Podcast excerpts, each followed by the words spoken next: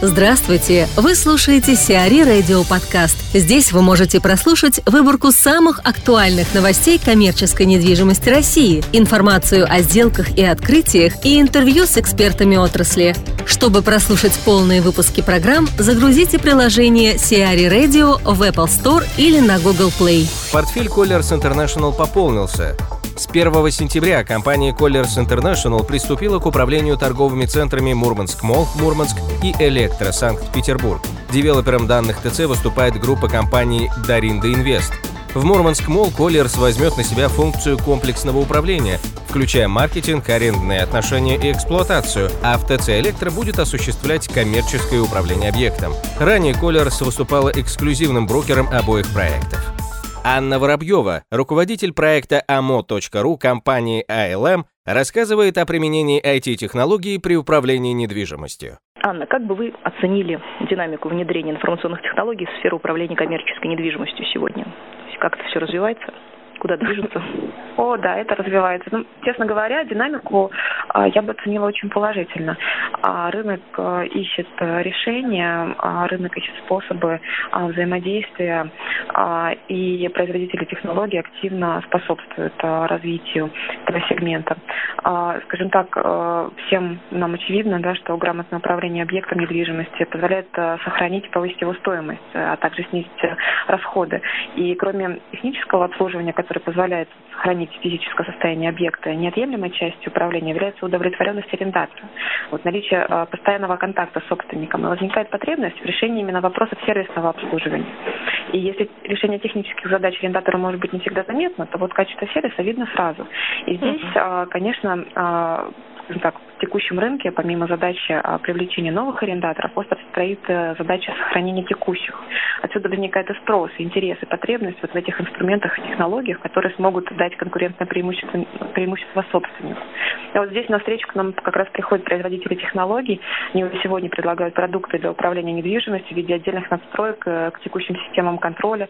Есть интересные решения задач э, а, документооборота, рутинные сервисные задачи, настройки для технического аудита. А, другие интересные э, инструменты, которые по отдельности уже сегодня можно а, внедрять в текущую работу и облегчать а, рутину вот этого повседневного управления объектом недвижимости. И мы видим, что сейчас вот есть эти попытки прощупать рынок, нащупать спросы и инструмент решения, и есть взаимный, обоюдный интерес у всех участников рынка к данному вопросу. Угу. То есть крупные компании, переходя к нашему второму вопросу, проявляют интерес к подобным решениям? особенно крупные компании, на самом деле э, со сложной э, структурой, когда э, мы все живем в, на территории перемен, когда нужно быть очень гибким в решении разных вопросов, потому что экономика меняется, рынок меняется, и нужно все время адаптироваться. И, конечно, крупные компании, имеющие там, в активе много разных объектов, чтобы как-то управлять всей этой системой, проявляют особый интерес к, ко всем сегментам управления от э, маркетинга и реализации до непосредственно сервисного и технического обслуживания. Все новое требует определенной обкатки. Вот какие проблемы встречаются в ходе внедрения IT-технологий в сферу управления? Ну, э, самая основная проблема – это сам рынок. Вот. Рынок управления э, толком не освоен, и то, что происходит на рынке технологий для коммерческой недвижимости, э, можно назвать попыткой настроить прозрачную систему в непрозрачном рынке. И, само собой, возникают, конечно, трудности здесь, э, поскольку Вообще любое внедрение – это перемены, а, а перемены мало кто принимает с легкостью. Вот. Да. И основные проблемы э, возникают в результате, на самом деле, неверного порядка действий. А, когда нет э, взаимопонимания между непосредственно собственником и заказчиком а, и управляющей компании, которая реализует самоуправление, а, либо между управляющей компанией и а, подрядными организациями, которые выполняют какие-то вспомогательные а, работы. Здесь мы уже приближаемся к бизнес-процессу непосредственно, спускаемся до бизнес-процесса, когда сам бизнес-процесс еще не выстроен, не обкатан, а внедрение самой технологии уже происходит. Начинаются противоречия.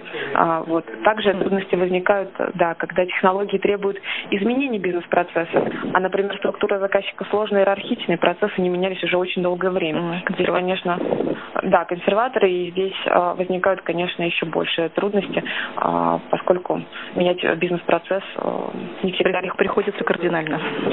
Э, бывает, да, бывают прям э, радикальные, радикальные перемены, радикальные изменения. Это приводит э, к существенным противоречиям и разногласиям угу. внутри уже непосредственно самой компании. Сложности в основном психологического толка. В, основ, в основном, да, особенно на уровне исполнителей, на уровне людей, которые уже привыкли работать в установленном порядке, в установленном uh-huh. режиме, и когда нужно адаптироваться к новым реалиям, к новым условиям, а, не всегда это радостно. А, каковы основные преимущества уберизации бизнес-процессов, на, на ваш взгляд? Стандартизация процесса работы любого предприятия упрощает, автоматизация ускоряет. И дело в том, что современная экономика требует настолько быстрого реагирования на любые изменения рынка, а, что борьба за конкурентное преимущество, она просто требует э, гибких, э, быстрых, простых э, процессов, которые будут приводить к эффективному результату. Uh-huh. Здесь на самом деле все старо как мир.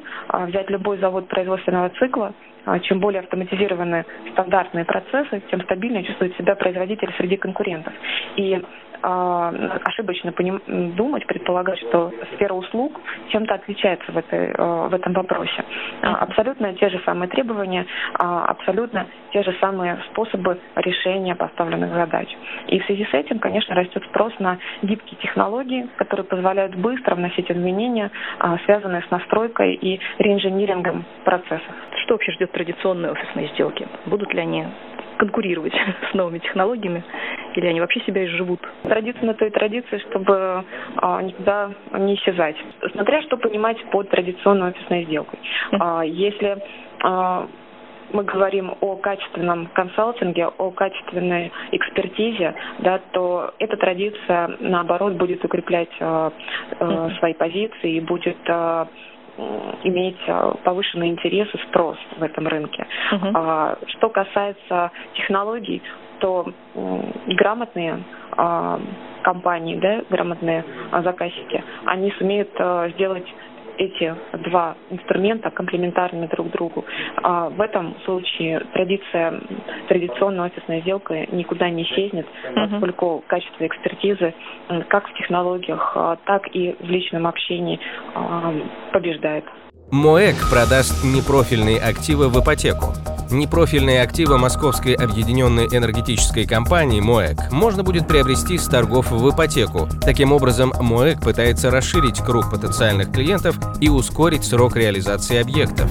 Ипотека на коммерческую недвижимость открывает дополнительные возможности как для конечного потребителя, так и для продавца. У покупателей появляется возможность оплаты в рассрочку с использованием заемных средств, что в большинстве случаев позволяет ускорить процесс запуска проекта и улучшить его финансовые показатели. Среди выставленных на продажу объектов – нежилые помещения в Москве, административные здания и прилегающие к ним земельные участки, офисные помещения в действующих БЦ, имущественный комплекс в Подмосковье. Ближайшие торги пройдут 8 октября. Из Выборга сделают город-музей – в Ленинградской области представили проект создания города-музея на территории Выборга. Он будет реализован в два этапа. На первом, который планируется завершить в 2018 году, будет разработан мастер-план города-музея, куда помимо проектов реставрации культурных объектов войдут идеи по благоустройству исторической части Выборга, созданию комфортных общественных зон и новых точек притяжения туристов. Второй этап проекта гораздо более длительный. Он рассчитан на 2019-2026 годы и предполагает воссоздание исторического поселения и формирование комфортной городской среды. Также планируется сделать единый туристический билет, по которому можно будет посетить все достопримечательности. Бюджет проекта определят после завершения первого этапа работы. «Магнит» открыл еще один распредцентр. «Магнит» открыл распределительный центр в Юрьянском районе Кировской области. Он стал 36-м распредцентром сети. Центр будет обслуживать торговые точки на территории Кировской области и Республики Коми. Общая складская площадь объекта более 32,5 тысяч квадратных метров. Строительство распределительного центра шло с апреля 2016 года по сентябрь 2017. Сиари Радио. Эксклюзивные рубрики «За и против», «Ноу-хау», «Ремейк», «Новые форматы». Слушайте в полных выпусках программ в приложении Сиари Radio. Приложение доступно в Apple Store и на Google Play. Более подробная информация на сайте siari.ru slash radio.